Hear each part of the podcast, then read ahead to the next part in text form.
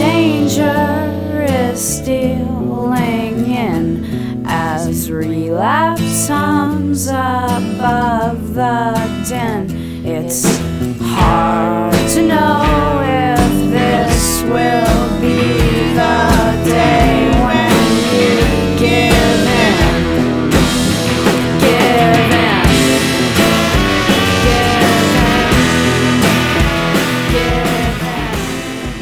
Hello and welcome to episode 332 of the Thinking Poker Podcast. From Melrose, Massachusetts, I'm Nate Meyvis, and with me from Owings Mills, Maryland, it's Andrew Brokos. How are you, Andrew?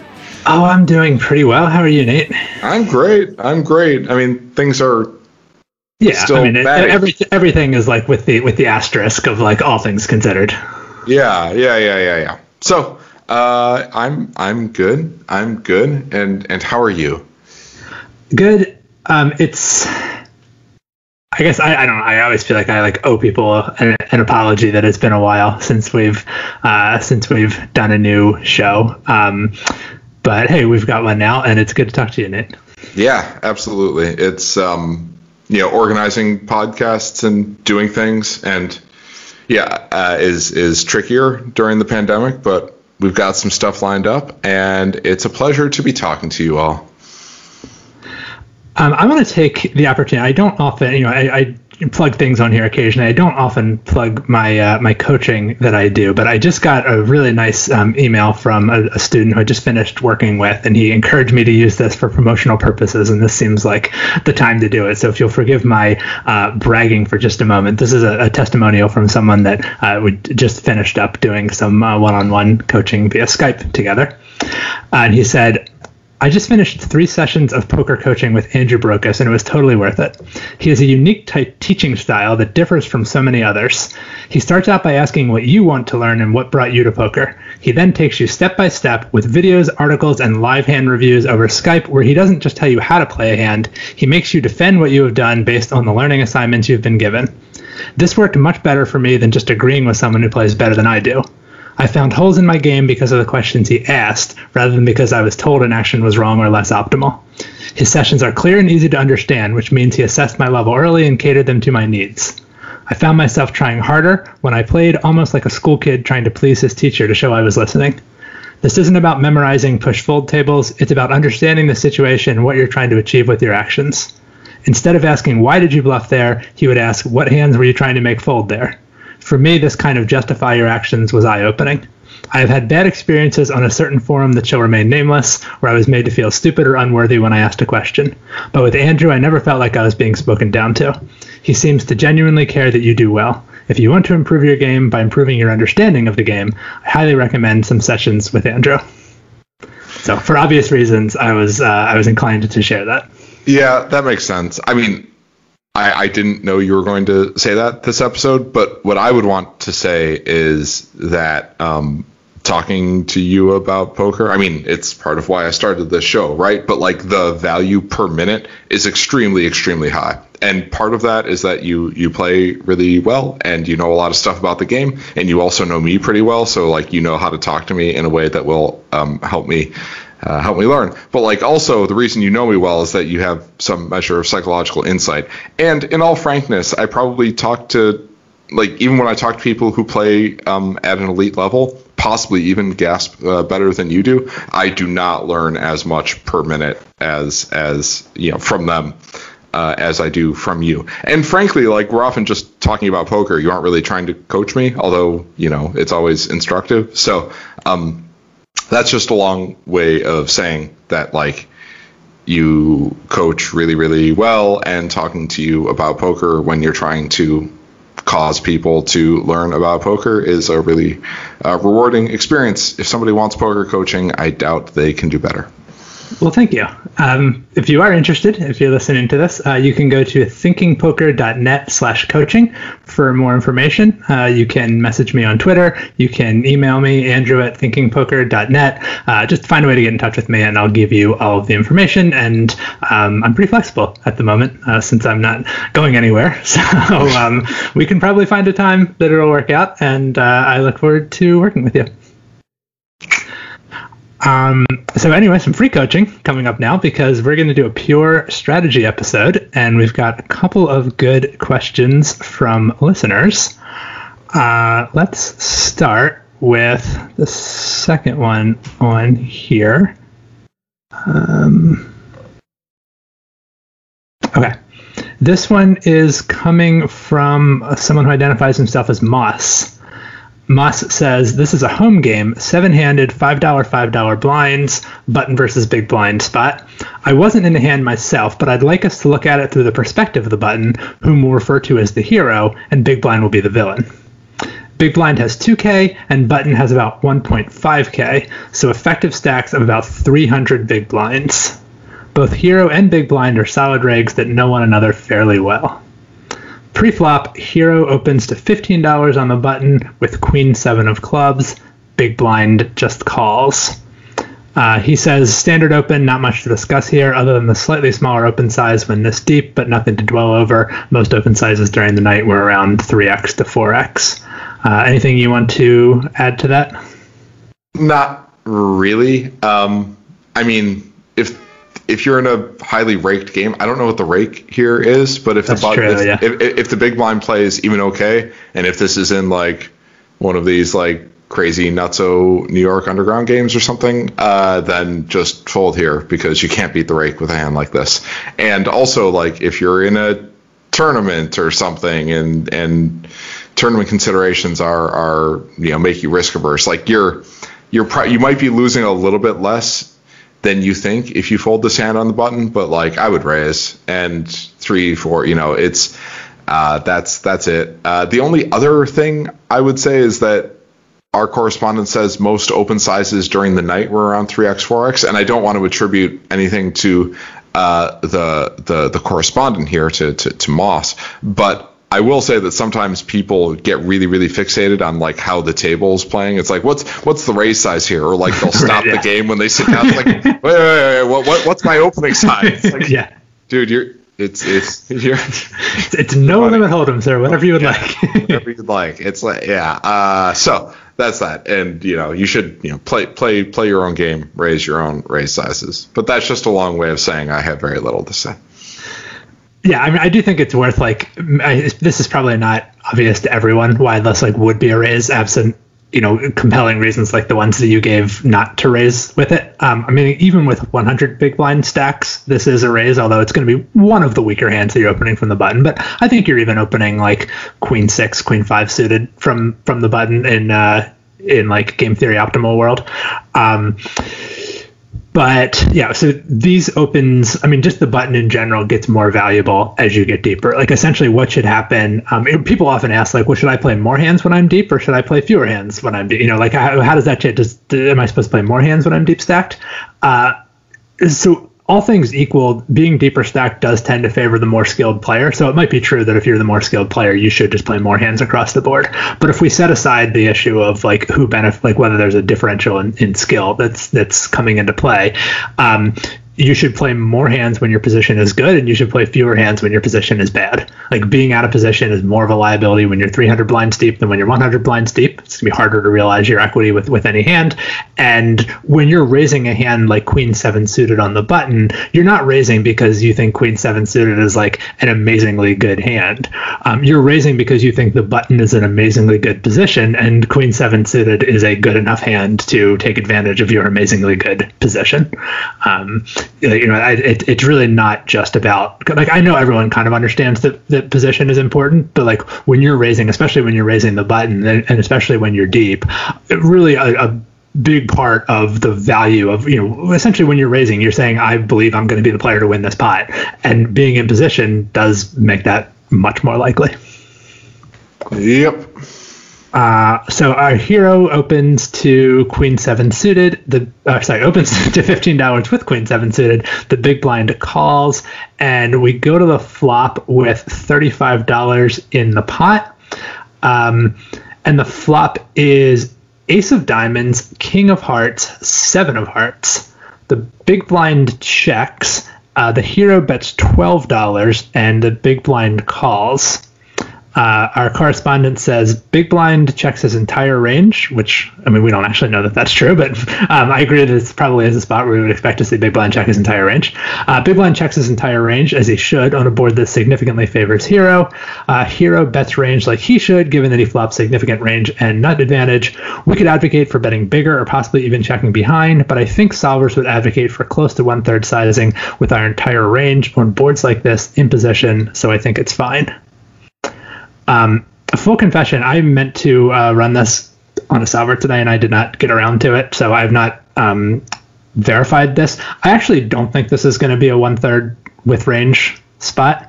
Um, so he's right. Our correspondent is right that this is a spot where the hero um, should expect to have some kind of equity advantage, but also a very significant nuts advantage. So you know, aces, kings, um, maybe even all combinations of ace king. Although I think it's not quite a given that big blind should be three betting ace king offsuit every single time he has it, when especially when this deep.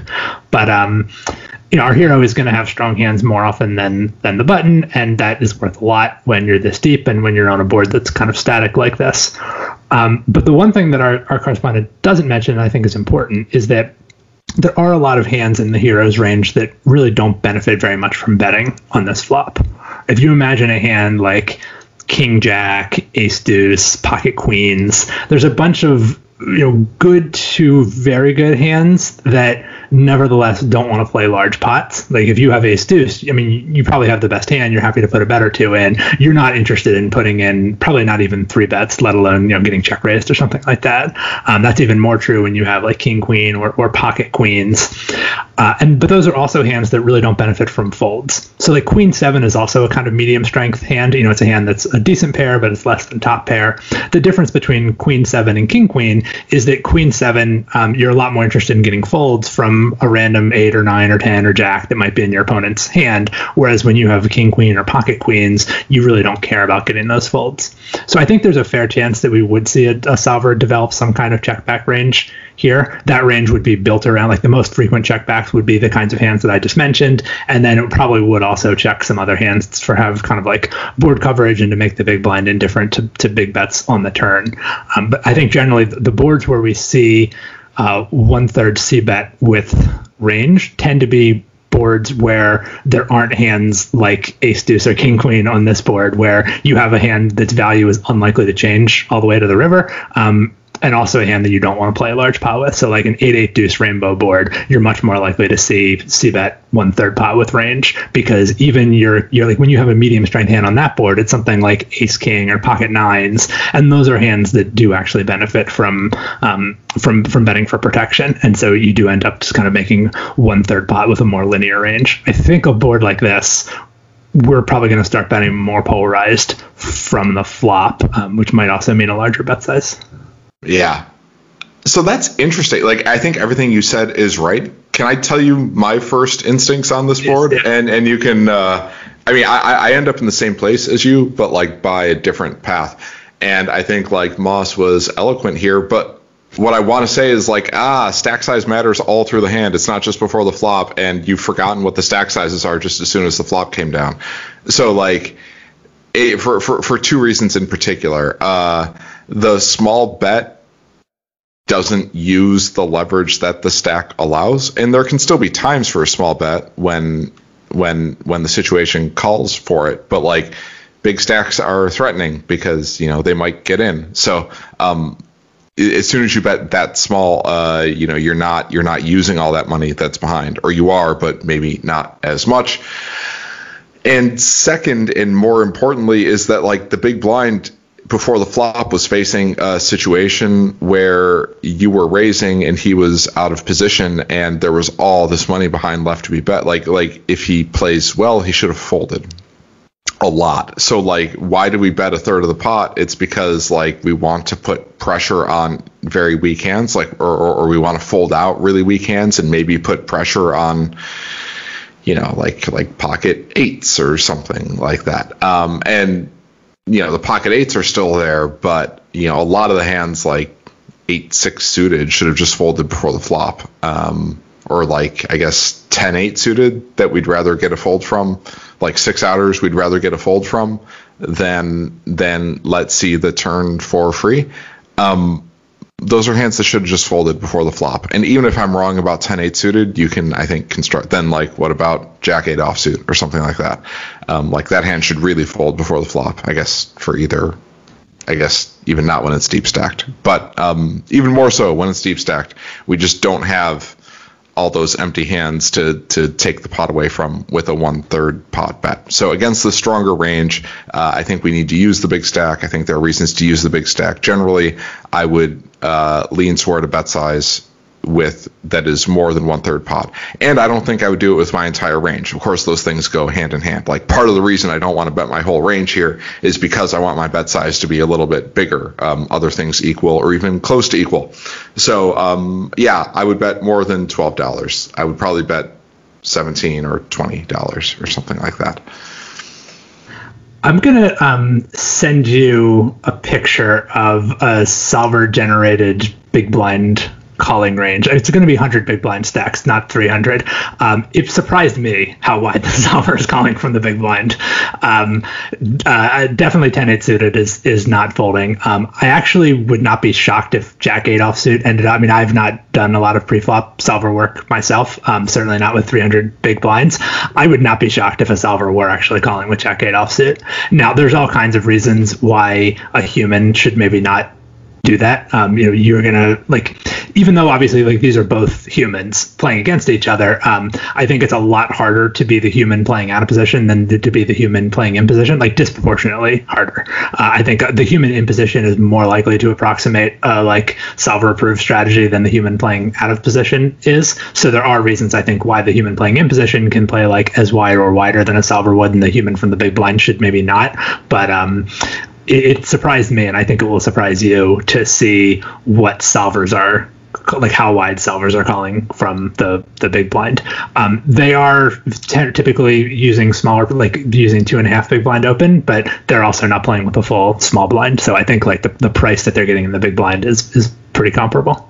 Okay, then Good, thank you. I learned something. See, this guy, amazing coach, amazing coach. Like, see, I was see, humble about it. I told you that it also surprised me to learn it, so that yeah, you. Yeah, yeah, yeah, yeah, yeah. I mean, I do think then there will be like a bunch of three outers that are no longer there, and um, and against that wide range, like, and if the range is that wide, then like I want to bring out the gun. Like I want like then then let me use my stack. Like how do you punish somebody playing a lot of crappy hands when there's a lot of money to bet? You start betting some of it and you threaten to bet way way way way way more. It, screw that guy. Like, yeah, no, twelve dollars. I'm not betting twelve dollars. I'm, I'm, not. I'm not doing. I mean, no, that's not a thing.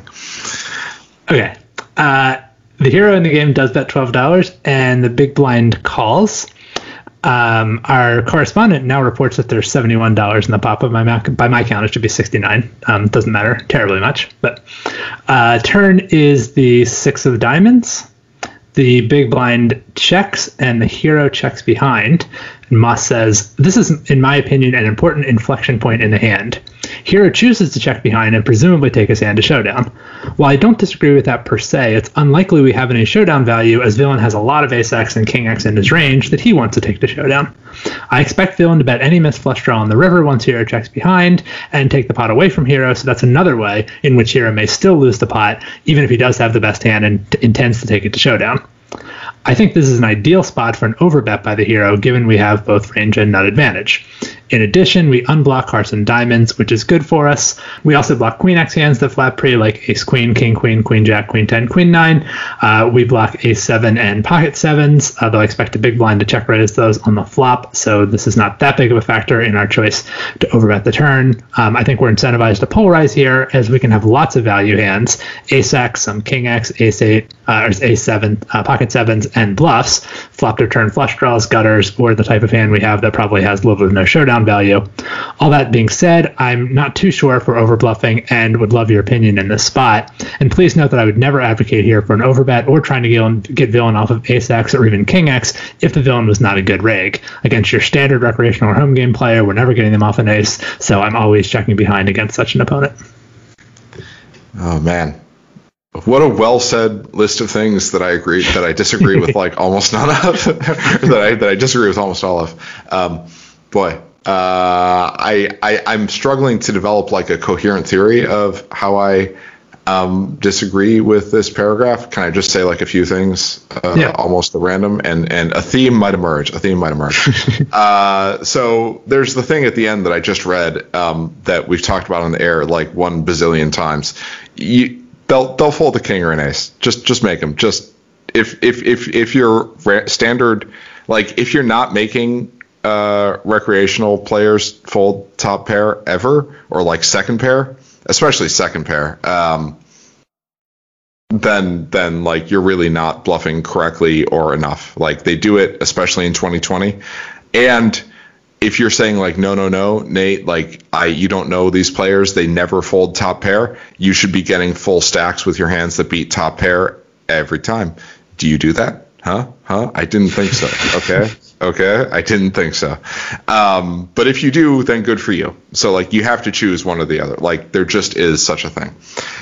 Second, like betting small on so like what happened here is that like we bet small on one street and then uh not a blank but a card that didn't change like too too much. Like yeah put some draws up which which does matter but like not draws that are really really likely given that the flop was bet um and then we want to overbet and it's usually not I mean, this is like a big generalization. You can tell me if this is right. Hey, Andrew, my sense is that when the board doesn't change too much, it's rarely correct to go from one third pot to an overbet um, as the aggressor. Is that correct? Uh, no. Okay, cool. It, can you say anything generally about? I guess I should buy your book. Uh, Yeah, that- that's re- good reread the book that you gave me for free. Uh, broadly speaking, is this, this this doesn't strike me as the sort of case where we should just like all of a sudden uh, go from betting just a little bit to betting tons. Um, am I wrong about that? Um, so you're right that this is maybe not a case to do it, but I think it has more to do with why I didn't want to bet range on the flop. Um, so I do think this is a reasonable hand to turn into an overbet on the turn. Um, I don't think it's like a mandatory, you know, pure overbet, but I think it's certainly something to consider. And I think the villain makes a decent case for that. There's a few things in there that I'll disagree with as well, but um, it- just on the subject of changing your bet size in general, typically what you're doing when you see bet on a lot of flops, and again on, on this flop you don't have quite as much incentive to do this, but um, on a lot of flops when you make that one third pot C bet, you're targeting a very different sort of hand than where you're targeting when you bet on the turn. Right? When you're playing, and this is very specific to playing heads up against the big blind. So the range dynamic that exists between a pre-flop raiser and a big blind caller is that the big blind caller just has a lot of incentive because of the price that they're getting pre-flop. They have a lot of incentive to call with some relatively bad hands, and um, for that reason, no matter what the flop is, uh, there there's a fair chance that they just have no piece of it whatsoever. And the main thing that's like or one of the main things that driving your c betting frequency is the extent to which you care about causing the big blind to fold those hands that have no coordination with the board whatsoever. So as you say, like a you know, 10-8 suited kind of hand might be a good example of that on this board, where like he could back into something, but you know right now he is likely to just fold to any bet no matter the size, unless he has a backdoor flush draw. But it's like 10-8 of clubs. Um, he's probably just folding no matter what. So on this board, like we have a lot of hands that don't care about making that 10-8 fold very much. If we had ace king on uh, like a 7-7 deuce rainbow, we'd have a good deal more interest in getting that 10-8 to fold, and that's why we'd be betting at a higher frequency because like even our good but not great hands that don't necessarily want to play large pots, they do still want that kind of fold equity. So often what you're doing when you're betting the flop is you're doing what's what's often called and what I call in the book pushing equity, which is if you come into the into the game with an equity advantage, whether or not you have a nut advantage, although it, although it helps, but if you have an equity advantage on the flop, which you will in most flops, then um, you can just sort of bet your whole range and cause your opponent to like fold away that equity advantage essentially. So he um you know, like this is the kind of spot where the villain is not making you indifferent to betting your worst hands because you're starting with a stronger range than he is. He is just going to fold a lot to even a small flop bet, and um, those are the hands that you're targeting when you make a small c bet on the flop. Typically, after doing that, you follow up with um, much less betting on the turn, and you're betting a much more polarized range, and consequently for a much larger size. Um, so one of the things that I want to take issue with in the in the correspondent is you know on the turn he just sort of says in passing like because we have nut advantage and equity advantage and we probably don't have an equity advantage on the turn just because we had it on the flop doesn't mean we have it on the turn. Right? When we make that small c bet, we're if you know if, if it's true, as you know, because it sounds like Moss at least would just bet his entire range here. If you are betting your entire range as the hero, and you're assuming that the big blind is only calling with like his you know, at least somewhat decent. Like if we assume the big blind is folding something like 40% of hands, which is he probably is, um, then you're essentially ironing out that equity disparity. You're still you still have all your worst hands in your range. The big blind no longer has all those worst hands in his range. You might even be at a slight equity disadvantage once the action on the flop goes check bet call. So you don't have an equity advantage on the turn. Um, I don't think you can expect to just get. I mean, now this is a very good spot because we have a nuts advantage. It is a very good spot to kind of play with leverage, um, make some very big bets, and put some pressure on um, on different kinds of hands in the opponent's range. So like on the flop, when we bet twelve dollars, we have no dream of making the villain fold a king, let alone an ace. On the turn, if we were to bet one hundred and forty dollars, it's perfectly plausible that he might fold a king, and not even inconceivable that he might fold an ace. So we'd be targeting just a completely different hand on the turn. Now, I think your argument, Nate, is you know why not just target that hand on the flop?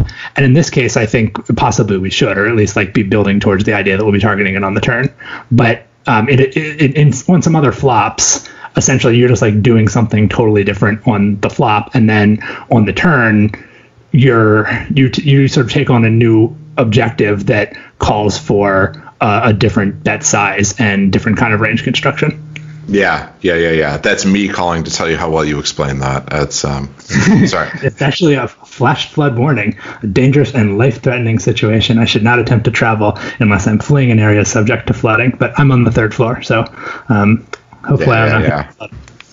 Yeah, that's nice. I like it. I like I like thinking about it as like a sort of funnel too. It's you know, it's like it's like interviewing. It's like there's like a phone screen, and that's just to sort of filter out a few things. And then there's you know there there there are much stricter criteria to be applied later. That's um, we're we're gonna we're gonna make it a little bit hard to get to showdown on the flop. Then we're gonna make it real real hard to get to showdown on the turn. And I'm not sure that's the right way to be doing it in this hand. In fact, I think it's not. But now I I'm thinking about it more clearly. I'm thinking about it more clearly. Great. Yeah. So I mean, I I do think like with the queen seven. Um, I mean, so he's right that we have some blocker value with with Queen Seven. One of the things that we are doing when we, I mean, I also think it's true that we don't have a whole lot of showdown value once the bet with, with Queen Seven is called, which which could cause you to question like why are we even betting the flop if we're thinking like once we bet and get called, our hand is no good anymore. And the reason is that we care about that fold equity against the eight, the nine, the ten, the jack, and also that like you're not guaranteed to get to showdown even if you check back the flop, like you still might get bluffed on the turn anyway. So Queen Seven just like doesn't have a ton of value on the flop to begin with. So like it's not like you're really wasting a lot of value by betting it. The blocker value is is not insignificant. The fact that you could improve to, um, you have backdoor straight, you can improve to two pair or a set. Like those things do give the hand a, a little bit more value than if you were just betting with like four three offsuit. Mm-hmm. Um, but so on the turn, uh, one of the things that we are doing by overbetting, we are making it less likely that we'll have the best hand if we river a queen. So if we bet 2x pot on the turn and get called, um, you know, it starts to become a little bit more likely that the villain has two pair and less likely that he has just like a one pair hand where queen seven would draw out on him. That's a little bit of a downside to overbetting is we kind of kill a few of our outs. Um, it's not the end of the world. I do think the blocker value of the seven is is more significant. You know, our, our are our, our correspondent, who's not the hero in the hand. Our correspondent said that he thought that the villain would probably check raise if he had a set or two pair on the flop, and many people will. But this is a spot where he has a decent amount of incentive not to precisely because we're contemplating you know, overbetting the turn with like quite a lot of hands. Right? So that is his incentive to not check raise the flop with his strong hands is like if he can anticipate, oh, the button is just like if I just call the flop, the button is just going to start overbetting, you know, betting two x pot on the turn with like, you know, forty percent of his range. Like that's a lot of incentive for him to just just call the flop and give us the opportunity to do that. Um, and and that like there is this kind of when you think about equilibrium, right? The two strategies are are balancing one another out or, or kind of keeping each other in check um, slow playing and overbetting do that. Like we should be overbetting enough that we make the villain indifferent to slow playing, and he should be slow playing enough that he makes us indifferent to overbetting. And this is the kind of hand I would expect us to be indifferent to overbetting. So like I do think it's relevant that we're blocking pocket sevens. Like that is the kind of strong hand that would obviously never fold to an overbet that the villain you know might consider slow playing. Um, but I don't think that the hand is like the hand is so good for bluffing that we're going to do it as a pure thing because that would incentive the villain incentivize the villain a to not fold an ace and b to um to to slow play quite a bit when he did have a set or two pair. Mm-hmm. Uh, the but it goes check check, and the river is the queen of diamonds. So our final board is ace of diamonds, king of hearts, seven of hearts, six of diamonds, queen of diamonds. Our hero, Rivers two pair, backdoor flush also came in. Uh, the pot is still $69, and uh, our hero is holding queen seven of clubs, by the way. So that's how he has his two pair. Um, the big blind leads for $25. Hero raises to $75. Big blind calls. Uh, hero wins when big blind shows ace of hearts, 10 of clubs for one pair. And Moss says, not really sure what to make of Big Blind's lead, other than that it seems to function as a blocker bet that does not want to check and face a large bet. Hero's raise is interesting in that it is a little too thin, but not completely out of line given the relatively small size of the pot when we get to the river. Um, yeah, I think that's that's all we need there. Uh, what do you think of Big Blind's lead? What do you think of Hero's raise? Is it too thin? I don't think Hero's raise is too thin. Like often, I mean, I'm I do enjoy a good hero just call on the river, but here, like, we've done nothing except a single third pot bet on the flop after the flop, and, you know, button range is pretty wide. Um, big blind should really be betting quite a few hands here, and I think two pairs just a little too much to uh, uh, to to to just call with here. And it's like, so what do we do if we get three bet? Like, I think I haven't gone through all of this yet. I haven't constructed all my ranges perfectly uh, yet, but I think Queen Seven is fine to have in a raise folding range, especially given that we block a diamond, or maybe that makes we, it we, worse. we don't we don't block diamonds. Oh, maybe that makes it better. Uh, yeah, uh, yeah. I mean, I think, I think it's fine. I mean, is this one of the best hands? Well, look, if it's not okay to fold, it's because we don't have enough better hands to be raising that that we have to call, and I think that's not an argument for not raising in the first place. I think I think we're too far up in our range to just call, um, given that we bet so little on the flop. If we had bet closer to full pot on the flop, I would, and if this bet size were comparable on the river, I would be much more inclined to just call. Um, but basically, nothing has happened since pre-flop when the when ranges were really wide, so I like the raise. Um, I might raise more uh, than this to make it like this looks like a three x. I mean, I just sort of assume that what some when somebody bets small and then the other person makes it three x that the bet size is bad, but uh, Yes. uh, just for Bayesian reason. but um, yeah, so I would.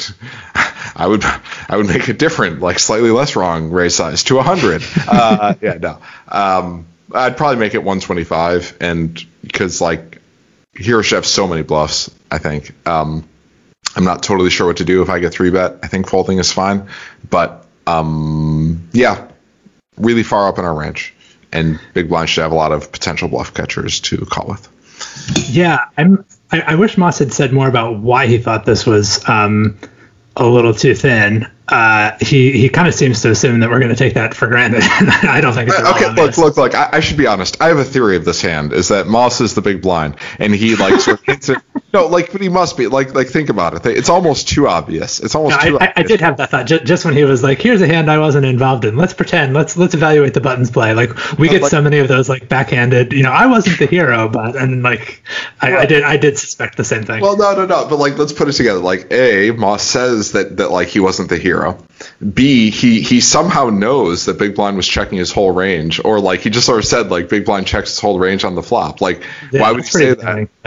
Yeah. It's like, oh, it's like I happen to know Big Blind. Like he says, Big Blind is like this really good reg. That's like an old two plus two meme. Is that like whenever somebody says that like he's playing a hand against a really good player, that like the, the, the really good player is in fact the poster. Um, thing number four is like, you know, he's saying it's too thin because he in fact lost the pot. Um, eh, you know that like he's he's criticizing his own play in retrospect, and like the, the the the losing the money is annoying. And fifth, this is like a veiled, extremely indirect bad beat story where he thinks he should have gotten pushed off the hand on the turn with an overbet, and like he would have folded ace ten correctly, and like that's that's how he thinks he could have gotten away from this hand. So that's my theory. It, this is probably not nice to Moss, but like yeah, putting aside who Moss is, if like if I was just presented with this transcript at random, I would if, suspect. If I were Moss and this theory were true, I would find it very funny and amusing that you correctly guessed that. like I don't even think it's like a very. I don't know. I, I, I think it's like the first thing one would think. Maybe I've been reading, maybe I've been reading podcast email too long. but if I were to like put this into a, like a machine learning classifier, uh, yeah. anyway, go ahead. Um, yeah, so I guess let's let's start with the big blinds play of of betting here in the first place. Um, it's kind of a tricky spot for big blind because it's not that easy for him to represent a weak hand. I mean, hearts missed. I suppose like Queen Jack, Queen Ten. Well, I guess yeah, rivers of queens. I mean, he did river a little bit of a pair with Queen Jack, Queen Ten. Um, like most of the big blinds calling range has some kind of showdown value. He doesn't have a whole lot of hands that he can bluff with on the river, so it is hard for the big blind to. I mean, the the, the big blind can't bet too widely for value because he does not have a lot of. Um, a lot of bluffs with which to to balance them, and um, he also cannot make very large bets. So I do think like we tend to call these bets blocker bets because that's just sort of what they were called. I don't know that they're really functioning as a block anymore in the sense that like people are allowed to raise them and people do raise them. Um, so I don't think the objective is really like stop my opponent from making a bigger bet by making a small bet. It's more um, compel my opponent to call with hands that are worse than top pair, or else lose to my bluffs. And when you don't have a lot of bluffs, you have to use a small size in order to accomplish that. Because if you make a larger size, he can just be like, well, that guy doesn't have that many bluffs. I'll just fold. Um, you know, unless he has a hand that can like obviously be top pair or whatever. So I think the the big blind choice to bet is definitely good. I think his hand has value. Um, he shouldn't really expect a lot of bluffing from uh, from the button if he checks because the button had a very good opportunity to bluff on the turn and chose not to do it. Um, so we shouldn't really expect to see a whole lot of like bet check bet bluffing from the um, from the button. So the big blind does not have a lot of incentive here to, to check and call as a bluff catch. And um, I think his even if he were wanted to bluff catch, he should do it with weaker hands than this one. Uh, you know, like king high or a pair of kings beats a bluff just as well as a pair of ace does, but the aces are better for value betting. So we should use his aces for value betting. He should use his kings or whatever for bluff catching. Um, so I definitely like the big blinds bet, and I'm on board. I mean, it's possible he could use a slightly larger sizing, but like I'm I'm on board with essentially what he's trying to do. And I think for the hero, it's not especially close raising. Um, as you say, it's quite unlikely that the hero is actually going to have a hand as strong as this. Like in general, we shouldn't like it, it, because the hero has the nuts advantage on a board like, or because the button has the nuts advantage on a board like this one it should really be the button who's driving most of the action. So if the button has a strong hand he wants to build a pot with it he should really just be betting it on the turn. Uh, he, he shouldn't be doing a lot of like checking the turn with strong hands. We're extremely deep. He doesn't have a lot of reason to think that the big blind is going to build a pot for him if he doesn't do it himself. Um, so he should just be like building the pot with most of his strong hands on the turn. It's a very static board. He doesn't really need to worry about like checking for board coverage reasons. He should just be betting a lot of strong hands on the turn. So when we get to the river, the hero really shouldn't have that many um, hands that are like strong enough to raise a bet for value. The the main way that the hero can have such hands is when he's improved by the river. So, you know, Jack 10 is maybe a hand that would bet the flop and not always bet the turn. Um, there might be some other like two pair combinations. I wouldn't bet pocket queens on the flop, but it sounds like, uh, you know, our correspondent might if he had been the one playing the button. So, you know, maybe he can river pocket queens. But generally, like the way we should have strong hands here on the river is they should be hands that are improved by the river card because if they were already strong on the turn, we should expect that the button was mostly betting them on the turn. So, kind of by definition, the button's not really going to have that many strong hands when he reaches the river, but he does have a lot of weak hands that you see bet the flop with, and then just you know chose not to, to bluff again on the turn. Um, and so you know he can use even even with a relatively large raise size, he can still make the villain at least indifferent with a hand like Ace Ten. Where even if you were raised to like 125 dollars, I still wouldn't consider it trivial that the big blind could just fold Ace Ten um, because the big blind is really going to have a hand better than Ace 10 mm-hmm. um, so I, I don't think it's too thin. I wouldn't really expect to get three bet too much by the big blind. I mean, if it happens, it's more just like you deal with it. I mean, whether or not queen set, I don't think it kind of matter. I think the big blind three betting range should mostly just be like Jack ten and bluffs. Um, so you know, if you block Jack ten, you'd be a lot more interested in calling, but you're probably not raising too many value hands that block Jack ten unless you just have Jack ten yourself. But you probably should have a fair amount of Jack ten or, or diamonds in your um, in your range. So yeah, I mean, you're probably just indifferent to calling a three bet with this hand, and you're mostly hoping it doesn't happen. Yep. Yep. Um, yeah, I, I, I, love your theory. I mean, like I said, I, I had the same hunch that you know we might be dealing with a, a, a, a hidden hero here, but I didn't have as uh, as strong of a justification for it. And regardless of whether it's true, I enjoyed hearing your argument for it. And uh, Moss, I hope you're amused and not offended. Yeah, yeah, yeah, yeah. Good. All right, time for one more quick hand here. This next hand is coming from Zach. Uh, Zach says, huge fan of the podcast. Here's the hand you might find interesting.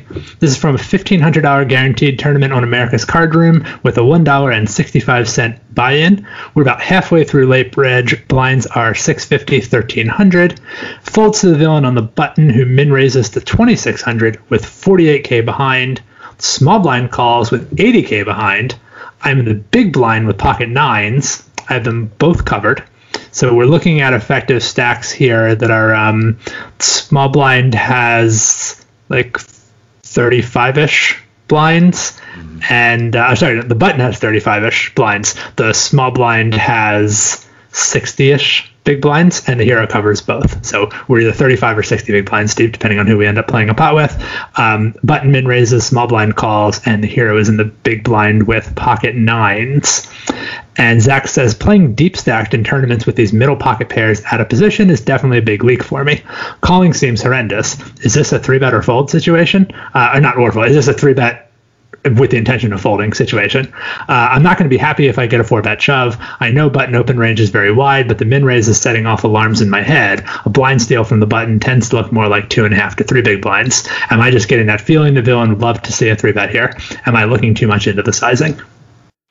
I'm inclined to say yes. I mean, I don't play yes. a lot of dollar sixty-five tournaments, but like, uh, I don't. Yeah, I don't think there's any reason to assume that like a small raise is stronger than a big raise. Yeah, a lot of people are min raising, especially when there's just like a button that you can just click to min raise. Um, the other thing is like I I think I, I think I would just call here also. Like um, so anyway, spoiler alert: this person calls. Um, I mean, I think we're a bit too deep to jam, and also when it goes min raise call, I'm going to be w- wanting to call with like so many hands, and protecting that with a hand as good as pocket nines is pretty nice. There are a lot of reasons to want to three bet, but um, yeah, I don't know, or like having a wider three betting range. See, but that's the thing is that like we can't just three bet wide with impunity because the small blind should be pretty good, to, like should have a pretty good strong range to call with.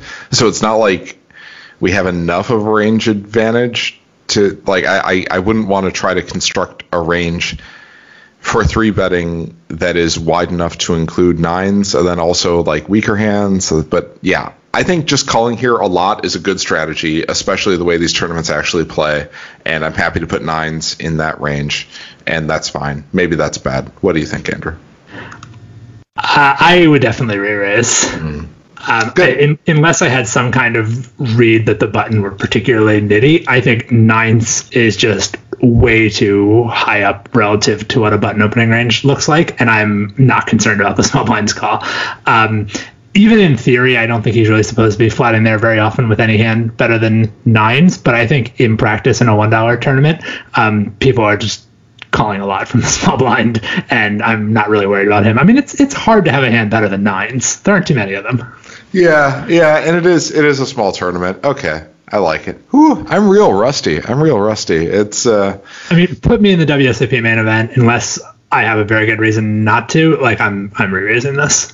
Good.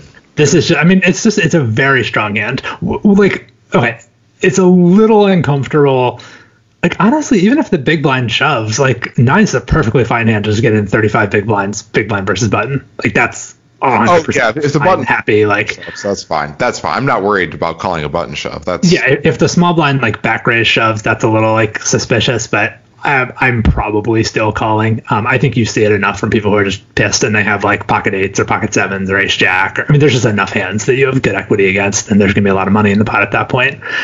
Um, yeah, I mean, I, I think what we're seeing here, and it, it's fairly common in the way people analyze um, a, a lot of different spots, but certainly with when it comes to like three betting anything other than extremely nutty hands pre-flop, people tend to focus on worst case scenarios, and so we see a lot of uh, emphasis here from Zach on, uh, oh, but what if I get four bet? Right, you're not going to get four bet that often, right? Like, I mean, let's just let's. There's a lot of value in other parts of the game tree, even if we accept that like getting four bet is is kind of unpleasant, and you know, like there's still there's just a lot of value in re-raising and having both of these players fold. I mean, there's antes, there's so between antes and blinds, there should be about six and a half blinds in the pot. Um, that's like that's huge to just win six and a half blinds is amazing. Yeah. Um, even with a hand as strong as nines, like you're very, very, very happy to just win six and a half blinds. So if you just re-raise and they both fold, that's a, a fantastic outcome.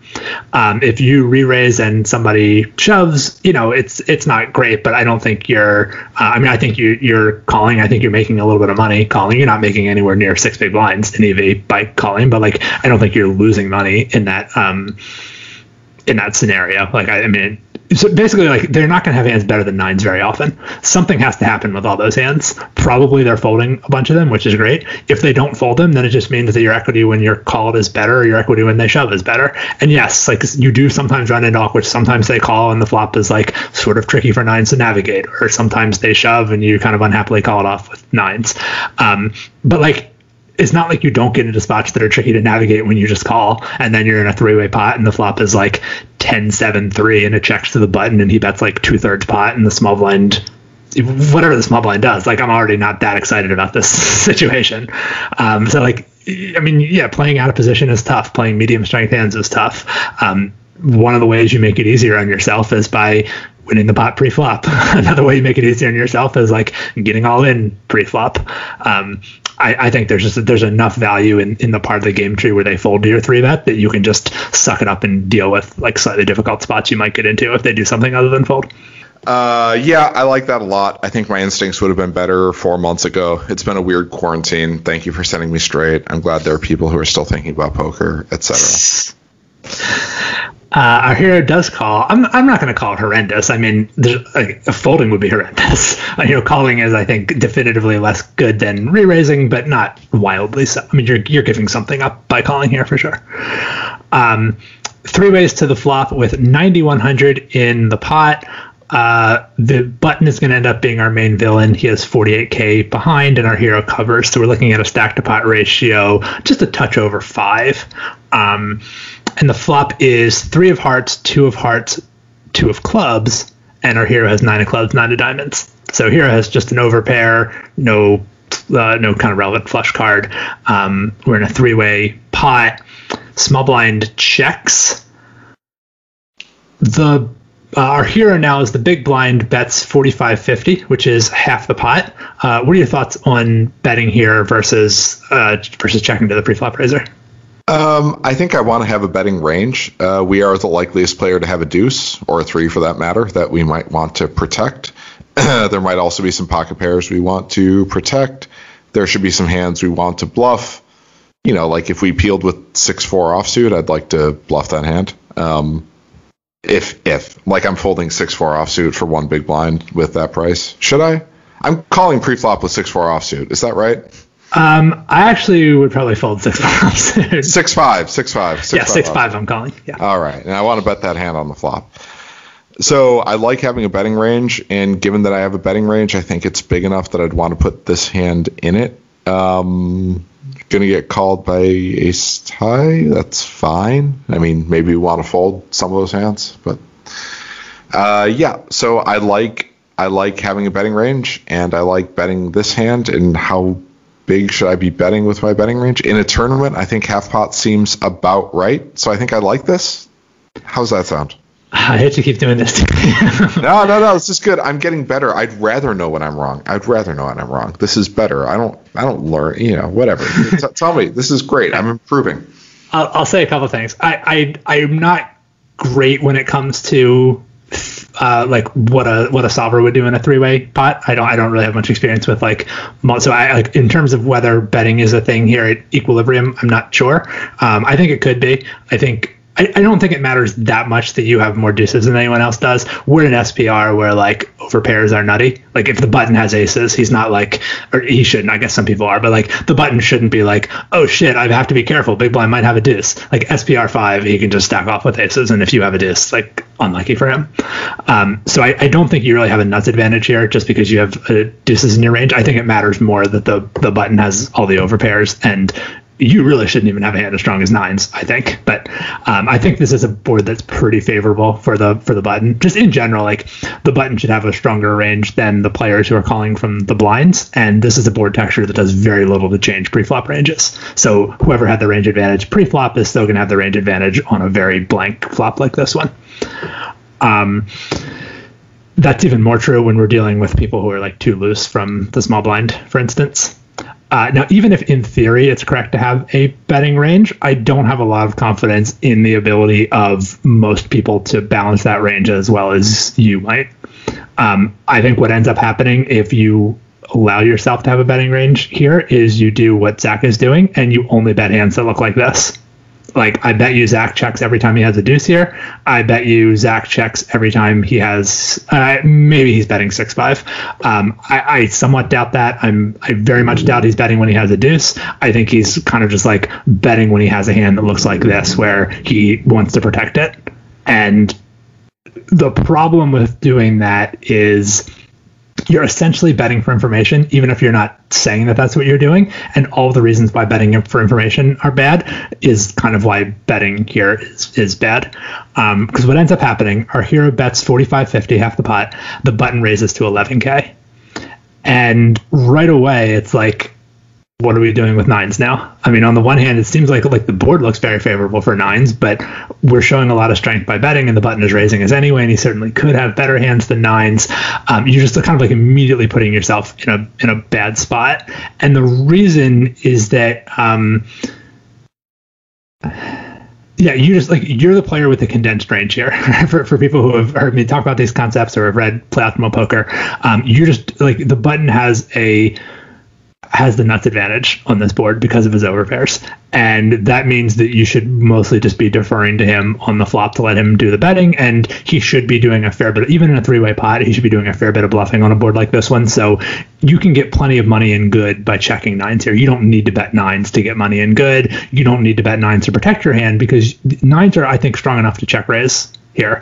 Um, and I would rather give the villain the opportunity to bet um, to bet with his worst hands, and then I can raise, rather than when I bet, um, he's probably just going to fold a lot of the hands that would have bet if I eject, and then I could raise and still get the value of protecting the hand, but get more dead money into the pot by betting.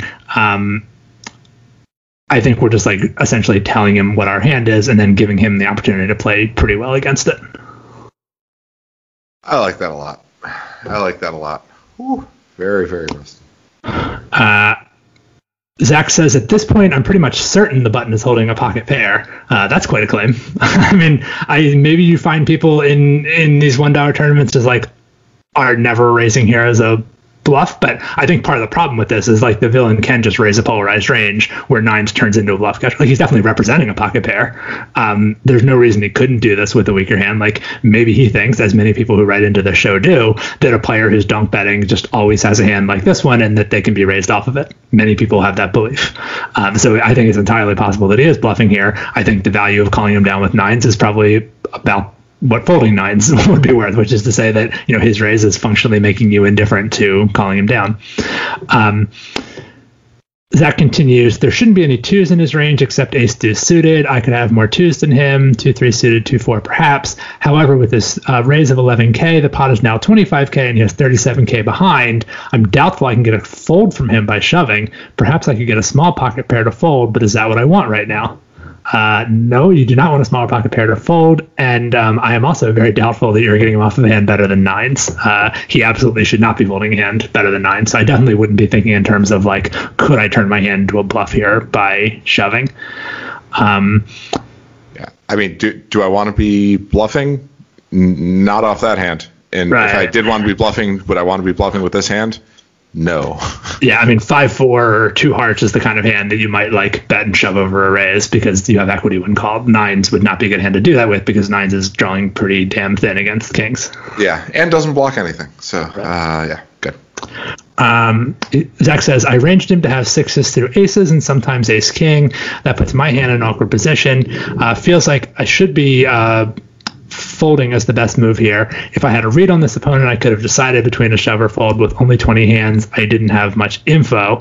Um, sounds like he called because he tells us that the turn is the king of diamonds. I think at this point I would call. Um, but again, I kind of don't like the spot that we put ourselves in by betting. Um, turn is the king of diamonds. Our hero is still holding pocket nines. And the board, three of hearts, deuce of hearts, deuce of clubs. Uh, hero checks, button checks. I think we can take kings, aces, and ace king out of the villain's range now. I certainly expect a bet from those hands on the turn. Um, we're dealing now with a pretty low SPR. Um, SPR is like 1.5. I don't think it's inconceivable that he's checking those better hands, or I think he should be sometimes in theory. I think uh, Zach may well be right that many people don't do that. That many people, you know, do in fact just like at least if they have aces or ace king, maybe they want to slow play when they have kings, but like many people are just going to play more straightforwardly and always bet when they have aces or ace king. So I'm kind of inclined to agree with Zach that like I feel a little bit better after seeing him check the the turn. Do we agree with that? Yes. And the river is the nine of hearts. So final board, three of hearts, deuce of hearts, deuce of clubs, king of diamonds, nine of hearts. Zach says, Well, now I'm less concerned about what villain may have and more concerned with how to get as much money in the pot as possible because Zach has pocket nines. So I like to do the worst possible thing and check. In the moment, I'm thinking villain may try to bluff the river, but upon reflection, that doesn't make sense. I've said villain's range is going to be made up of pocket pairs almost exclusively, and all of those hands are kings in the ace king queen game. I feel like by calling villain's 3 bet, he may have me on a weak 2 or a flush draw. There's no use in betting if I have a 2 because I would be call um there's no use in betting if I have a 2 because I would be calling. And there's no use in betting if I miss my flush draw because I will always be folding. Oh, I see. He's saying from villain's perspective, there's no use for villain betting if I have a two because I'd be calling, and there's no use for villain betting if I miss the flush draw because I'll be folding. Uh, villain checks behind and reveals pocket jacks. Uh, I really wished I had bet something like half pot. I feel like villain would be calling that a good percentage of the time. Uh, what do you think about a river bet here as far as sizing? Um, I I think James's now or James, I think uh, Zach's analogy to the Ace King Queen game is spot on. I think Villain has kind of condensed his range by checking behind the turn. Um, to the extent that he is slow playing something on the turn, it's often something that's better than nines anyway. But yeah, I think at this point we should be targeting medium strength hands in the Villain's range, which are going to be pocket pairs below a king, and we should bet whatever he think whatever we think he's going to call with those hands. Um, that could be all in. Like I don't think betting 1.5x pot would be totally unreasonable here. You might find that many of your opponents overfold to all in bets, in which case maybe you'd be better off like potting it. But I think you want to go pretty big. Um, I think in a one dollar tournament, like your average opponent probably calls the river too much, and he's probably supposed to call the river a lot here, even in theory. So I would not be afraid to go big. Um, I agree that checking is not a good idea because I think villain like we should have been checking to the villain on the flop because on the flop he can bet a polarized range. Once he once he checks behind turn, I think he's kind of telling us he has a hand he doesn't want to bet, and I wouldn't count on him changing his mind on the river. I like that a lot. I like that a lot. I have very little to add. Just that, like, for all these people who say my opponents never fold, move all in here. Like, if you really think they're not bluffing enough on the flop, or if they yeah. did bluff the flop, they would have bluffed on the turn. Like, you know, like this is where this is where like if you bet a quarter of the pot here, just to make sure you get value, you're not behaving consistently. If you really think your opponents aren't folding, here's where you get tons and tons of value. And betting half pot instead of full pot is a huge, huge, huge, huge, huge, huge, huge, huge mistake. Yes, thank you for saying that and thank you for doing this it's good to yeah. talk to you again yeah super fun let's do it again soon um, i would like to we might have some uh, some exciting guests coming up soon too. Stay tuned. Yeah, fantastic. Have a good day, Andrew. You too. Bye.